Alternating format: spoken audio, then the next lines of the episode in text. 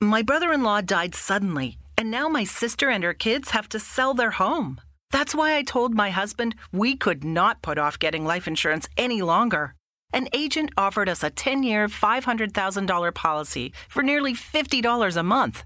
Then we called SelectQuote. SelectQuote found us identical coverage for only $19 a month, a savings of $369 a year.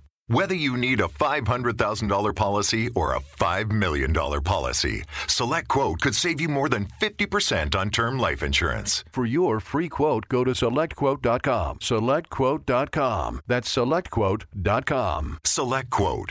We shop, you save. Full details on example policies at selectquote.com slash commercials. This podcast is sponsored by Cleaner Seas Group. Through innovation and engagement of people, businesses, and governments, they aim to eradicate microplastic pollution from all angles. The goal is to spread awareness so that people can make informed choices and be part of the solution. For more information, please visit cleanerseasgroup.com.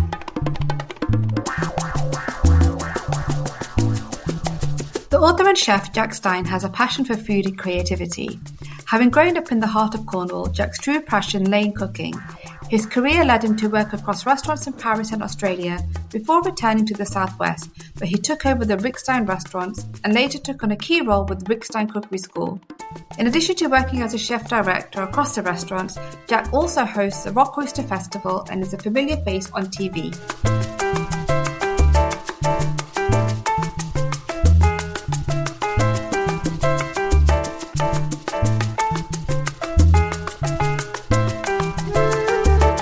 For joining me today, Jack. How are you doing? I'm good, thank you very much. How are you? I'm I'm very uh, I'm very well, thanks. I'm stumbling over my words as always. So I have to ask you. Uh, my podcast is called Naughty Bites. What's your guilty pleasure? Wow, um, it's it's funny because a lot of I mean it's quite a good question for chefs because we all have we all do have a few. Um, for me, uh, I quite like um, well, I like I really like processed cheese strings. Um, it's a bit bizarre. Um, I remember so when I was traveling in Mexico, I remember I traveled through America when I was like 25, 26, and then I went down through Central America. And in in in America, when I was traveling around sort of Texas and stuff, we'd just be driving a lot, and cheese strings were like quite an easy thing to just have and dip in like different hot sauces. So you'd be in like Texas and New Mexico and all the different hot sauces. I was like testing them, but using the cheese string as a kind of um, you know, like a bit of bread sort of thing. Yeah. Um, and then I got down to Oaxaca, and Oaxaca has a special cheese, which is like this crazy, like l- beautiful mozzarella, like kind of salty cheese string that's bound up in this big ball. Um, and it was like, oh, still to this day, I think it's some of my favorite cheese. Um, and I just remember uh, went to a hostel there in, in Oaxaca, and my partner at the time, she'd gone off to see some ruins. I stayed behind, and I ate like a kilo of it in one night. And when they came back the next day, they said to the um, they said to the lady, in the, uh, one of the girls in the hostel who just turned up, said, "Oh, what's how's the hostel sort of thing?" And um, and um, the lady said, "Yeah, it's all right, but there's a there's an English bloke who I think ate like a kilo of cheese last night." And my girlfriend at the time said, "Oh yeah, I know who that is. I know exactly who that is." um, so that so that, that I like um yeah cheese strings and also cheese strings hot sauce. And then for dessert, um, fab lollies, you know, which are like the little, like rocket, like kind of uh, knob, like they're three layered, like British lollies. They're um, yeah, they're delicious. Um, and I ate 32 of them once after service when I was really hot. This is like a Weetabix challenge. Like who can eat all the Weetabix in that one packet? It was like what, 24. yeah, but this so the, it's a 36. So that's that's four boxes. Yeah, four boxes of six. It was um, yeah, it was quite good. Uh, my kids enjoyed like playing with the um sticks afterwards. So Oh, you could have made a bird cage. so I was going to ask, like, you know, everyone always talks about their food memory with their grandparents. Your father is Rick Stein, but did your grandparents have any inspiration, you know, provided with any inspiration to cook? Yeah, so my on my mum's side, my grandparents they're from they're from they're Yorkshire from Yorkshire. So there's a lot of um, I remember Yorkshire puddings. I mean, I, to this day, to be honest, I can't really make Yorkshire pudding. Even I, I, I probably could, but I ever I seem to do it. I seem to just never get it right. And people just make them, and people always give me recipes, and I, I can never get them. But I think it's I can never get them good as my grand would make them. And my dad's mum, she was she was a great cook, and we used to spend a lot. We spend Christmas with her and she would do like some really so because our family has German heritage, so it would be a lot of kind of things like braised cabbages, um, you know, hams, like all that kind of all kind of Christmassy stuff. But definitely like didn't necessarily sit there and learn a lot from them, but like would definitely have really strong memories of eating. And, and I think the most important thing from both sides of the family was just sitting down and eating like eating together, you know, like as opposed to, you know, like grabbing a bite to eat and sort of sitting in front of the TV and stuff like that. And that's kind of something that I take into my own with my own kids as well. We we just sit down and eat together. It's really important. No, definitely. I, I, can agree to that, you know. And so you mentioned before that you've you've traveled a lot. And mm. so, you know, doing the re- research on uh, your book, World on a Plate, what new food, uh, food trends and experience influence your exploration of world or the world of food? And you know, when it comes to planning your next adventure, do you follow your belly or do you follow your nose? Um, definitely follow my belly. Yeah, I think um, I've been lucky enough to be traveling with food since I can remember, you know, mum and dad would be looking for inspiration for the restaurants when we were very mm. young. So spent a lot of time in France early, you know, in the early 80s when we were really small. And then as we got a bit older and were able to travel more long distance, we'd spend time in Asia and India and a lot, actually quite a lot of time in India. Um, you know, and still, you know, I don't think you could really do Indian food justice if you lived there for five lifetimes. It's such a an amazing food culture. But you know, and then a lot of kind of South Asia, Australia, um, and sort of that was our sort of we do that every winter because the restaurant would close mm. in the winter for you know, four or five months because unlike now where Cornwall's a you know an all year round tourist destination, we would be closed because no one there just wouldn't be anyone here, you know. That, so mm. and it was good. So I, it's all it's all it's sort of ingrained into me to use food as a as a tool to travel with and I think it's a really nice way of, of seeing a country because everyone eats and I mm. found myself in places like, you know, the Solomon Islands out near Papua New Guinea with no real way of communicating with people, but going fishing for tuna and showing them how we make, you know, how we'd make certain dishes with tuna in, in the UK. Obviously, they'd be mm. mostly Japanese based dishes, but, you know, like tuna sashimi or tuna guacamole with lemongrass and that. And would, and, you know, you can, you can sort of, um, if you can cook, it's one of those skills I think you, you can find yourself in places that your average tourist doesn't necessarily get to because I think you'll mm-hmm. you'll naturally a eat street food which gets you talking to people that are that are locals that are you know like the local tuk tuk drivers or the local taxi drivers or these kind of people that really open, open can open doors in tourism and the worst thing is sometimes taxi drivers can just take you to tourist traps but when they know that you understand food they want to show off um, mm-hmm. things like you know sent you know if you go to southeast asia and stuff and you ask you know, taxi drivers will often be a really good source of, of, you know, if you ask where they're from, I think the best way to find out about food is to find out where somebody's from. You know, so even if you're an Uber driver, in Uber, an Uber in London, you say, "Oh, where are you mm. from?" and somebody will say, "You know, I don't Eritrea, Somalia, something like that," and then you start asking them about the dishes that remind them of home, and then yeah. they'll start saying, "Oh, there's a place in London where you can get like a similar thing to what we'd eat at home, like curried goat, whatever it might be." And you find these like little things even in your own town. So I think it's a really nice way of traveling. So I always use food as a kind of, you know, even if I'm going back to the same places, I'll always mm. try and find something new. So I think it's like food in general is like a universal language. Even if you don't have the speaking language, you can communicate tremendously and widely through cooking. Yeah. And and everyone loves to eat. Well, I hope everyone loves to eat, but you know, I think it's a good way of exploring culture. Yeah, food and food and haircuts. I think if you can if you can cut hair and you can cook, you can pretty much go anywhere in the world and be like you find yourself like a you know sort of you know they're both good transferable skills that go across cultures. You know that's what I think. Oh, definitely. Yeah, no, I've done that in Thailand. Like I had a mess of hair from the humidity, and I had to get it cut because it looked like a ball of string. It just literally went horrendous. Got it cut, but it went too short, so I looked like a boy in my teenage years for like a couple of months. it was really bad. It was really bad. But yeah, it does connect you to the culture. so when you're whether you're cooking at the restaurant or on television, you're always I've seen that you focused a little bit on, you know, local Southwest foods with a bit of an Asian twist. What makes Europe and Asia so appealing to you? I think it's I think it's more that I, I guess it's it's you know one of the things I always uh, sort of used as a kind of reason for writing the book, and also what I do a lot in food, and I, this is wasn't my idea. This is something that's happened in London for the last sort of 15 years, from like the whole pop up scene of like you know the early 2000s, and that was like kind of when I was when I was really engaged in um, engaged in kind of food as a as a you know like trying different things and cooking with lots of different people in weird spaces all around London.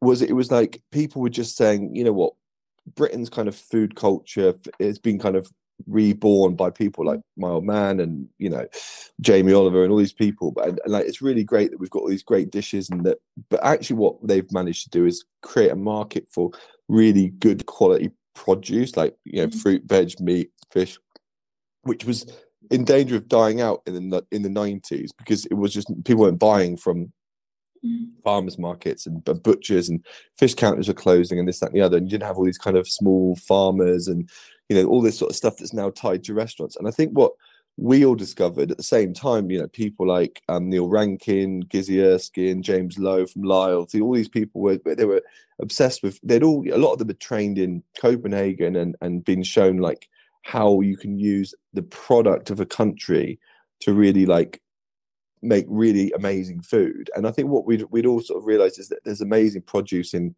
mm. Cornwall, you know, where I'm from. So everyone would phone me up and say, We're coming to Cornwall next week. So I got to meet all these chefs that I maybe wouldn't have met otherwise, and then got to do loads of pop-ups with them in London and sort of taking produce up there with a few other people like fishermen and farmers from down here and just enjoying the kind of the limelight of Cornwall as being you know, this kind of what it's become is this amazing cult, uh, you know, food center for, for, for produce and for chefs.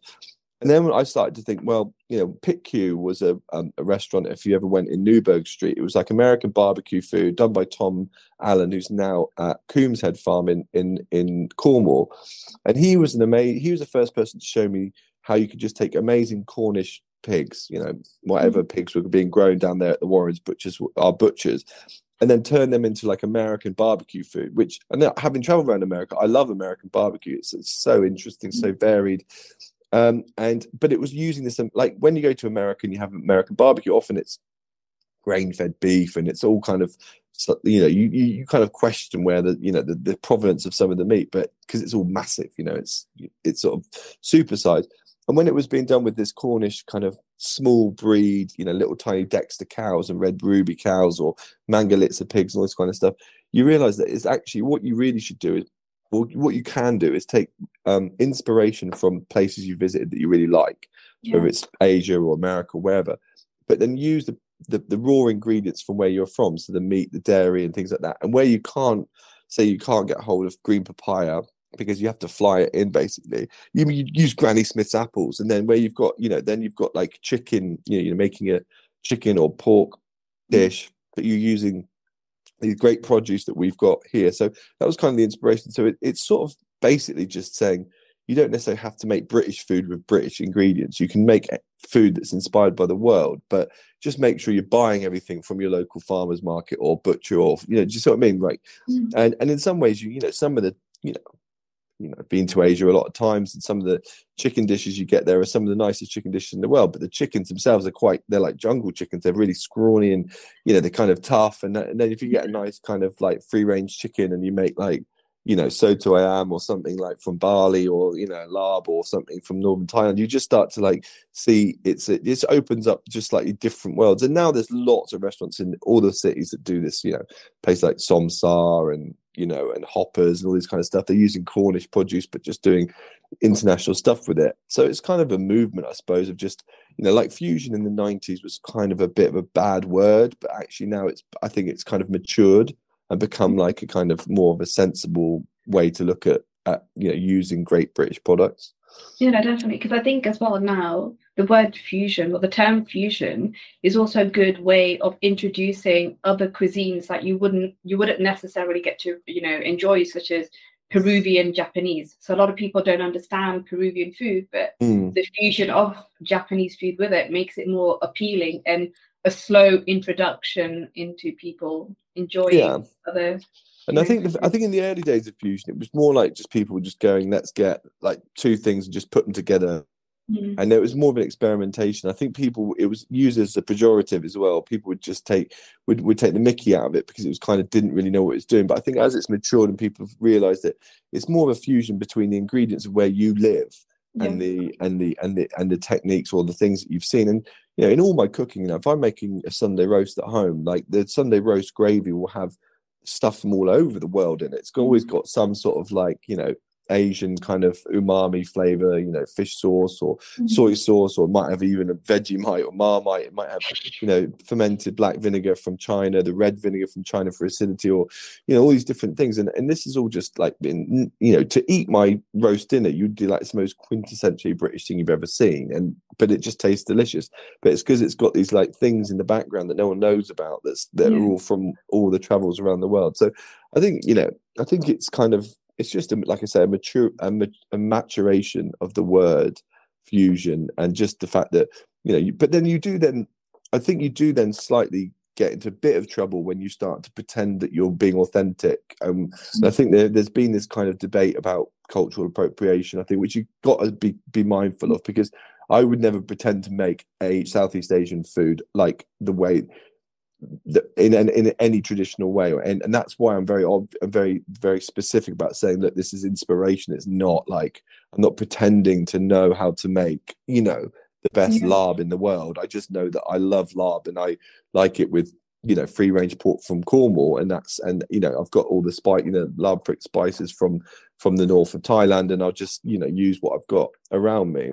Oh, so yeah that so you know when we think about our relationship with food you know growing you know going to asia visiting family it was a whole thing of you know you respect food you have food together and you sat around a table or on the floor. How do you you know and also as well everything was from the local village you know the fish was down a, a, minute down the road or you know you go to the local butcher. However the butcher like you said we had scrawny chicken curry and um, as a kid i was not a fan of it. I'd rather be have fish or vegetables. Hopefully it's changed, but you know, how do you find people's relationship has changed in terms of food culture in the UK? I think so. I think we're in danger of losing our food culture at one point in the sort of eighties. You know, um, everything was French, uh, and and it was basically seen that we you know we couldn't we couldn't really have a, a, food culture, and then we've slightly reinvented our food culture, and so that puts us in a weird situation. So a country like say Thailand or Italy have such a long culture of food and, and like a continuity from great grandparents to grandparents to parents to children that then goes on and gets passed down. Whereas for us, we sort of had a almost a break and a, like mm. you know we you might have heard you know like I said I can think of a couple of dishes my grand made, but it was never like we were watching her cook and she was teaching us the dishes like you'd get with nonnas and and and parents and you know my wife's Sicilian and like the way that they pass down their information is is much more kind of orchestrated and organized. But so I think the but I think the British food culture has become a bit of a magpie culture because it didn't really it sort of could reinvent itself a little bit. So what you're seeing is lots of people are, excuse me are really interested in food but it's not food doesn't serve this kind of I suppose you utilitarian purpose that it does in longer food cultures. You mm. know, you look at um, my wife's nonna and the way that she produces food, it's it's a long process because that's what how it's like a you fill your day with making things and you know it's it's a different culture than that we've got now which is much more kind of like instant food uh, in the internet and all that sharing of information. So we've become a, the brits are really into food. We sell lots of cookbooks. It's it's you know it's well known we sell more cookbooks. It's a bit like how the brits have got the mm. most um convertible cars in Europe, you know, and it, it's typical of the Brits. We buy more cookbooks than everyone, but whether or not we actually cook as much as other cultures do, I'm not sure. But I do think that we're fascinated by watching food, food TV, food, and we and also equipment and, and ingredients and have everything right. But I still think that we've probably got a way to go to have like what you would say is a food culture that we we're going to be passing on for generations and generations again. Like we we obviously used to, but it just we lost it a bit. So we're in a kind of a bit of a juncture, I'd say, a bit of a kind of junk but fork in the road. But there's definitely a massive appetite for it. But I just think that I think if if you were French or Italian looking at us from outside, you might say, you know, they're just basically having a bit of a reset at the moment. Yeah, no, I, I think I, I think you know places in Europe such as you know France or Italy have really have well advertised themselves in terms of food origin and regional food. Because you'll go to Bologna for tortellini or Barolo mm. you'll go to Torino. So you have all these places where they really define themselves.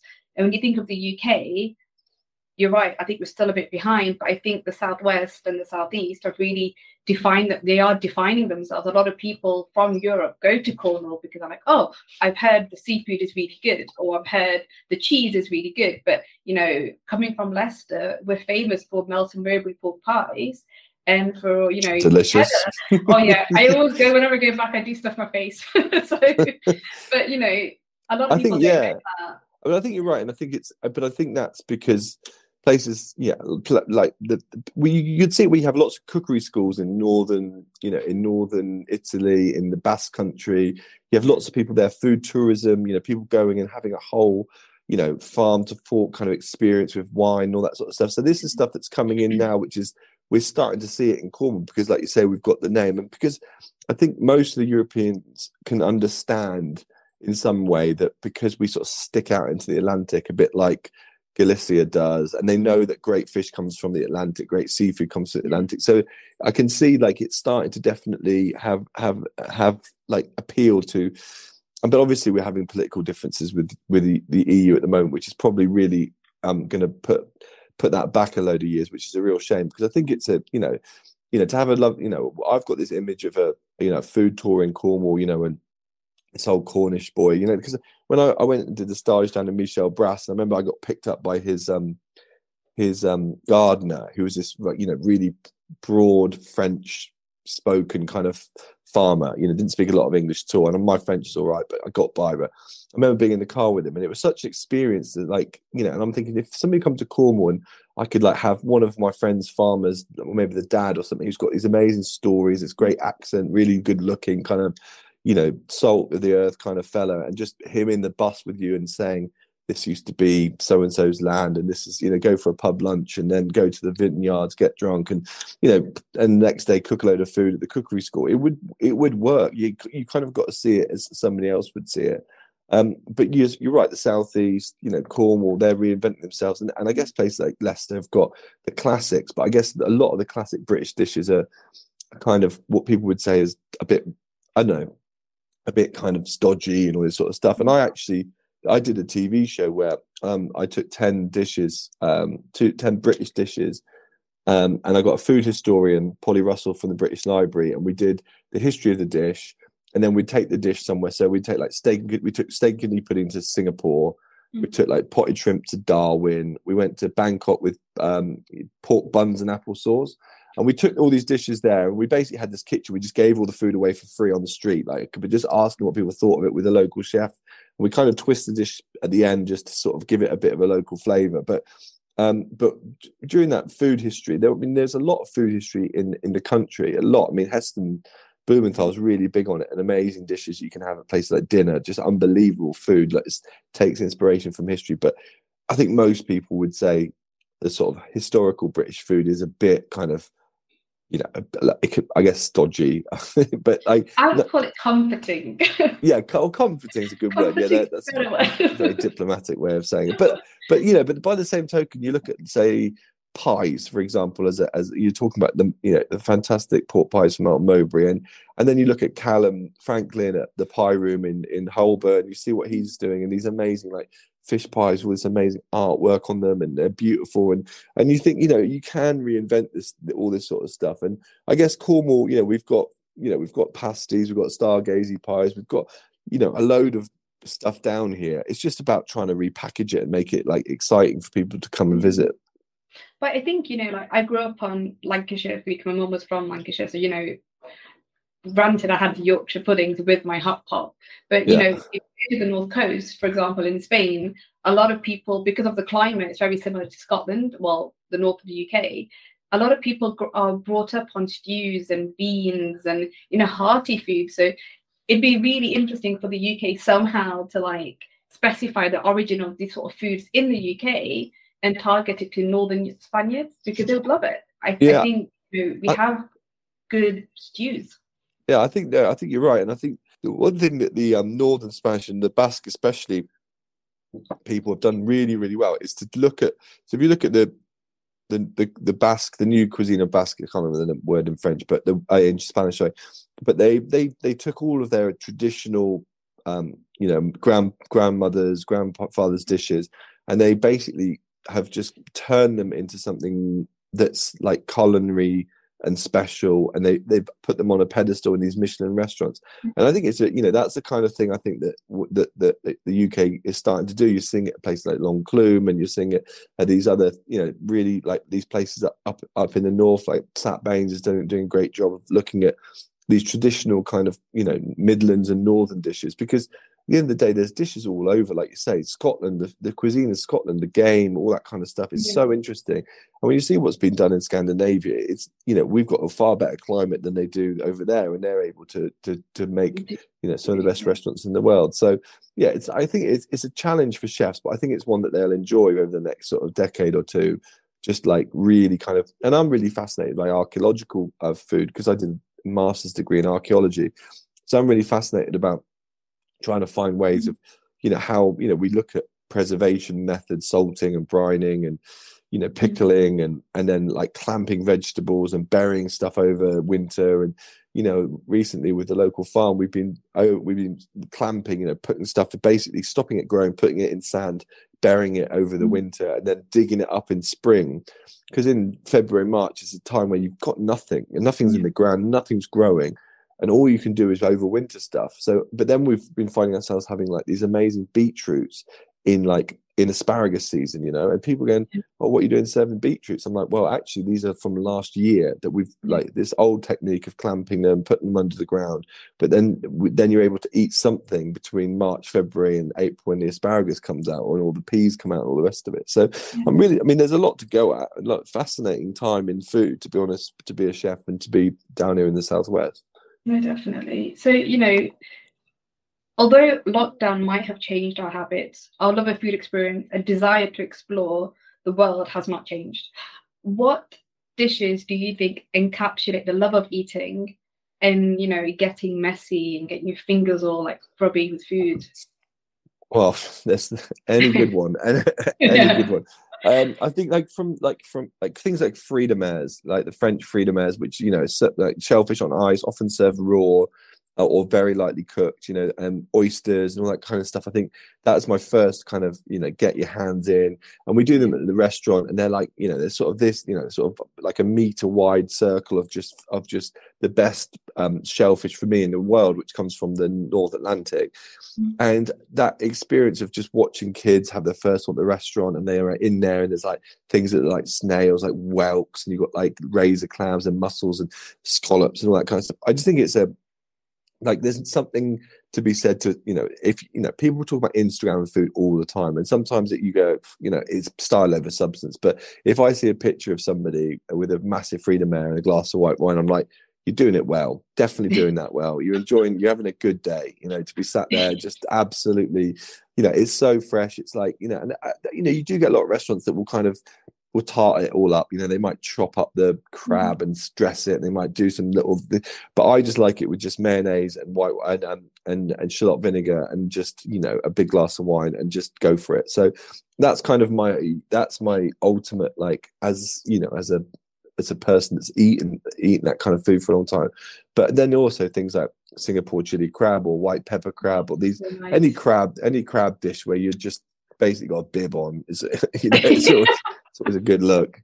Um, so yeah, and then I just think yeah, seafood's just there's something about it, and I know it's it's going to be related to the fact that, it, seafood and shellfish was one of the most available foods to to like pre-agricultural humans, you know. But that you know it was you know so there's something I think that that connects you to food quite well when you're like you know going at it with you know with your hands and cracking things with rocks and this that, and the other. So we did a big clam bake for the BBC. So we we buried a load of seafood under sand and tarpaulin and hot rocks and cooked it all. Oh, and did so it nice. with like and did it we did it like kind of American style with a load of Frank's hot sauce and this that and the other. But it was something, you know, was, we were on the beach like 500 of us just eating it and you know a bit of sand here and there, but you know, a lot of beer and it was it was good. So anything like that, I think. Oh god, I'm so hungry. Like I'm I'm a sucker for seafood and pie. So um if it's seafood up there, it's one of the two things that's such bad weaknesses for.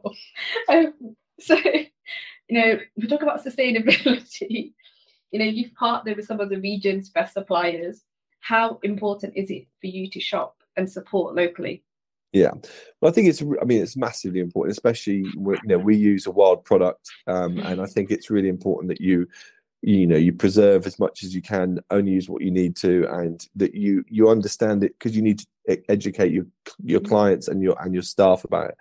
So obviously, we have 32 day boats that fish for us, and now day boats are your boats that just go out for one day, they come back, they don't they don't stay at sea for weeks on end, but they there's also a place for longer like trawlers that, that are trawling over certain grounds. You know, if you're trawling over a, a sandy ground for things like plaice and turbot, you know, the the damage you're doing to the the seafloor is, is minimal. It's just when you're mm. trawling around reefs and like you know these inland areas you've got to be really careful and i think it's it's a minefield because you've just got to keep constantly keep um updating your own knowledge you know you can't be expected to know everything that's happening out at sea it's just not possible so you have to trust your suppliers and your suppliers are the people that are dealing with the fishermen and, and, and everything on a daily basis. But also, there's something to be said for um, sustainability of, of of human business as well. In terms of fishing, the fishing fleet in the southwest was being you know basically wound up. You know there was mm-hmm. it was it was going to basically non-exist anymore. And over the past sort of decade 15 years it's really kind of come back a little to a, not as big an extent as it was in the 60s but buy all these restaurants using the product and, and you'll be able to sell a lot more in the domestic market, you are supporting a human population as well as a, a fish population. then you've always got to be mindful of of making sure that there's a balance. You know, you don't want to just these. If we went to our, if, if we just listened to certain types of science on fish you know you'd basically go well we're just never going to use it because it's too it changes every every you know, year that everything's changing and it's so confusing for our customers why don't we just stop using it but then you've then you're putting a fishing fleet out of business and there's people in that supply chain who are you know who are reliant on that money coming in. So i think you have to just be you have to, it's really tough. And it, it's it's spend probably most of my time these days is, is dealing with these issues as the sustainability and how you can sustain you know the you know the not just the tourist industry but also the supply chain that we use for our ingredients. So yeah it's huge but i think it's very easy to just it's in the same way it's very easy to say a plastic straw is basically if you stop using plastic straws you'll stop all kind of marine pollutants. It's not going to happen like that but you have to start somewhere and you have to mm. have a balanced view um, and you have to listen to the fishermen. The fishermen are out there catching the fish but also listen to the science. But obviously since since Brexit, it's been quite difficult because the science was mainly in Europe, and it, it's we're not seeing the same level of interaction with government bodies as we did before Brexit. It's just the truth. They just they just don't seem to be either as interested or they'd have the money to do it. But before, you know, we had a really good idea of the stocks and everything like that. And since Brexit and COVID obviously has a factor, but it's been a bit of a kind of sort of just figure it out for yourself. So it's been quite difficult. Yeah, I'm, I'm hoping it changes because, you know, I I was talking to a lawyer that's a professor at De Montfort University, and he works in food policy, and he's like the middle guy between slow food and in the UK.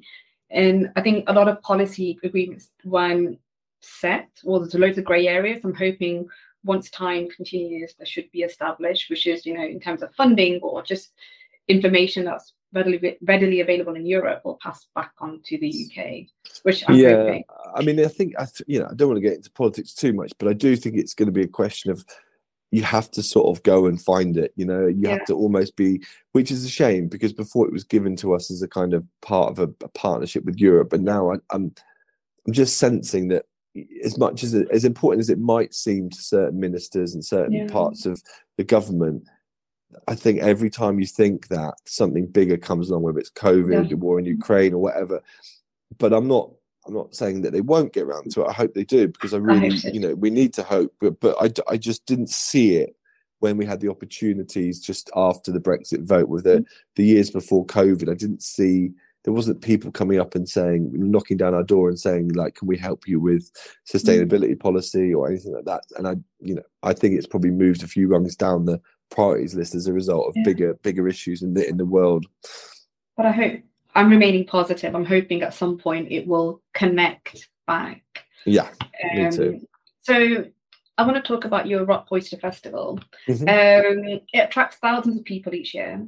So what motivates you to hosting it? And Well, you know, it's yeah, I mean it's it's it's I mean it's it's a great product. So we've got amazing oyster beds down here in Cornwall. Um, it's also you know it's it's a good time of the year to eat them, um, and it's you know so it's you know it, and it's it's sort of built around the festival site is built around the sort of dairy land that used to be. excuse me, that used to be so the farms nearby were dairy dairy cow fields and then the oyster farming became then their kind of they diversified into oyster farming. So really interesting story so it's got a good sort of like base for like talking about food because it's like a great story of you know dairy farming was really in a bit of a pickle with you know bovine tb and all this kind of stuff. And they then diversified to farming something else which is farming something in the water right in front of them in this beautiful kind of area where all this you have samphire beds and you, you pick all these amazing marsh herbs and you've got like salt lamb down there. So it's all it's a very foody kind of a, like location for it. Plus the fact that you know it's basically this is this this is the closest product to our restaurant. You know it's in the summer they basically put them on barges and they they're, they're five minutes across the across the river. And when you're eating in the restaurant if you sat on the conservatory or up in the bar you can see the oyster beds right there at low tide. So it's it really Mhm. connects to the business as well. And um but then also it's you know we've over the years the area has attracted like quite a few young people in in, in the in the sort of summer you know for Mm. you know the you know prince william and harry used to holiday here when they were at, at school and university. It's been it's always been kind of a, a you know a bit like the hamptons. It's got that kind of you know sort of summer vibe feel about it. And really just doing a music festival with some food just seemed like a really good idea. And this is you know they've been doing it for about a decade on and off but it's just they've re they've revamped it. Um, and really the food is a real big leader of it uh, alongside the music. And i think that's just a shift in in festivals and across the country. If you look at alex james's big festival and and latitude and all these other things there's big chef demo tents there's big chef food areas there's big like pop-up you know street food markets all this kind of stuff um, so it's it's just like you know, it's kind of tuning into that, but then using the fact that we're in Cornwall, it's the summer, and people love to come down. So, you know, those chefs come down and stay for for a week and visit their suppliers and look at all the new things that are happening down in Cornwall. So it's kind of and it's just a nice a nice vibe. You know, it's not like Glastonbury or anything. It's just like it's pretty chill. You can do a bit of stand up, yoga, paddling, boarding, or whatever you want to do. A bit of wellness, a bit of some spa work, and then you can have some nice food and drinks and watch nice music. Awesome. So you know, like, um, you're offering as one of a part of the activities for the festival. You're offering foraging at the seaside Mm. and the surrounding foliage. Um, are you finding that the younger generation are more interested in this because it's a younger generation that are trying to, you know, are more conscious about sustainability and you know understanding the old ways of doing things in terms of food? I think, yeah, I think, I mean, foraging's been around obviously forever, but in in a restaurant. So we've been using samphire and wild garlic in our restaurants for nearly 50 years because they just, they're there. And it's like, you what you know, wild garlic is so easy to spot. It's, you can smell garlic and it's so, you know, and same with samphire, which is down at the Rock Oyster site. Um, and these things are just they're just products in our kind of in our calendar. So you know, whenever you know in in spring we'll have them on, and in summer we'll have samphire on. So I think the yeah kids, well not you kids, but the younger generation is definitely interested in exploring it. But also I think the older generations are as well because I think it kind of connects them to something that they probably did see when they were younger, but didn't mm-hmm. like ever. You know, samphire would probably have been on people's plates, but they Yeah. may have just you know it may jog a memory. So I think it's mm-hmm. kind of across all age groups. But again, you know, it with with, with regards to sustainability of foraging, it's always a bit of a grey area because I think if everyone started to forage in the same areas, you'd find there'd be like the blackberry picking wars and all this kind of stuff. So you have to kind of know how to kind of propose it. But I think what it shows is people are really interested in food, want to find something that's different. And I think that just shows the the sort of depth of kind of knowledge and wanting to find out more about food. No, definitely. I, I think one of the things I actually enjoy uh, enjoy reading about your festival is that you're offering everything. It's like a whole 100% immersion into the Southwest. It's like yeah. you can do this and you can do that, which makes you slightly different in comparison to other food festivals that are just you know the music and the food. But I think it's really good that you're you're giving them a, a sense of Cornwall, a life in Cornwall. Yeah, I think that's um, really really important. It's really yeah, probably I should tell the team that because that's a really good thing. We might start putting that in the marketing. well, I want to get a free ticket and now. There we joking. go. Yeah. but um, I think as well, like the festival, in a sense, is a good way.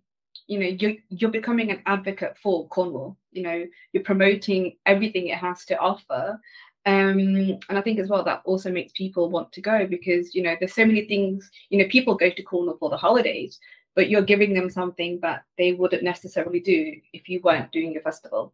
Yeah, and, and, and also it's an opportunity to, to sort of see it all in one weekend, and then maybe next year you might go, oh, like I remember seeing I met that that really cool oyster farmer from Falmouth, so I might go yeah. down to Falmouth, and then you know, when I was talking to him, he told me about this cool bar that's like an independent bar in Falmouth, like the Chintz Symposium, whatever.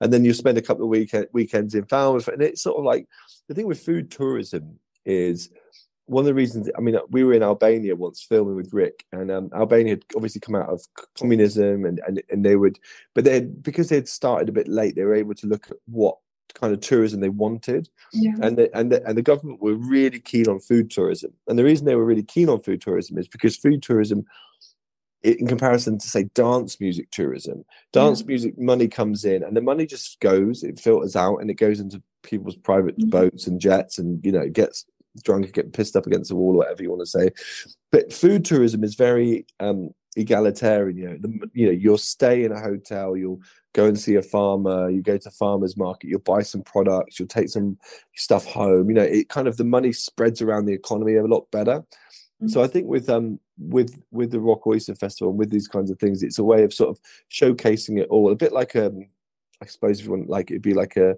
a, a you know a fair like an expo of cornish great produce and then yeah. you can then go off and explore it later at your own leisure yeah definitely so i'm moving on to my last question um, are there any tasty surprises to look forward to, and what's next for you?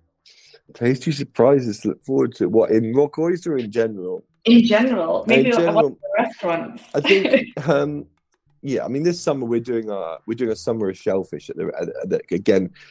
It's you know again, it's the first summer we've sort of we're back to everything's open as normal, everything's normal back to you know, and, and one of the things we used to do a lot is is our summer of shellfish. So in all restaurants, we just because in the summer it's when there's lots and lot the, the, the boats can go out fishing, all the local boats are are out and they're operating. So we want to give them as much money as we can. So it's really about celebrating fish and shellfish, but mainly shellfish this summer in all restaurants. So every restaurant's going to have like a lobster on or a crab dish or something that just shouts um, shellfish and the, this whole idea of summer and just you know cracking it open and like we are talking about freedom as earlier on. So that's like the big thing for us this summer. We're looking forward to. Um, and then in terms of new stuff. I mean, obviously, the biggest, I think the biggest trend in my industry, which is fish and shellfish, really, is around kind of fish, this idea of fish butchery. Um, a guy called Josh Niland from from Sydney, who I work with at Fat Duck, who's amazing. He's been doing all this aging fish and making, you know, hams and stuff out of, and making things out of livers and all that. And I think there's definitely an element of whether or not we'll ever go as far as Josh does because he's a genius, but um, but definitely like using some different bits of fish that are kind of bit underloved, you know, the cheeks or the tongues or the, you know, the bones in the face. And, uh, you know, like chicken wings, you could do fish wings um, and you treat them in the same way you do, like, you know, we did, I had this great uh, fish wing with like, um, uh, like a fish sauce caramel in London recently. And it was so delicious. And, you know, the, um, the like um, Asian kind of countries have been doing this for a long, long time. Um, you know, using every part of the fish. So it's something that we're going to be working on, I think, for for the next couple of years because food prices are going up, fish prices are going up. So if we could say to, you know, to the fishermen, look, can we keep us, you know, the cheeks or the I'm not. I mean, Josh makes ice cream out of eyeballs and stuff like that, which I think is, a, is probably a bit too bit too far for us. But that's I think the, probably the biggest trend. And I mean, aging fish. We have always done a bit of fish aging, not like as long as meat, but definitely there is. Um, there is something in you know things like Dover sole you can age for sort of a week or so and they just get a bit softer. So there's a lot there I think which is going to be quite exciting in, in fish and you know people like um, Tom Tom Brown at Cornerstone, Nathan Outlaw, these kind of people will probably be pushing that envelope quite hard. We'll probably be more middle of the road and just be like, mm. you know, mm. nice little gratin of, of skate cheeks or whatever. But yeah. but there's definitely stuff to look at in, in fish and shellfish for sure. I'm looking forward to that. But so Jack, thank you so much for joining me today. It's thank been you. an absolute pleasure having you. Thank, thank you, so, you much. so much. Bye.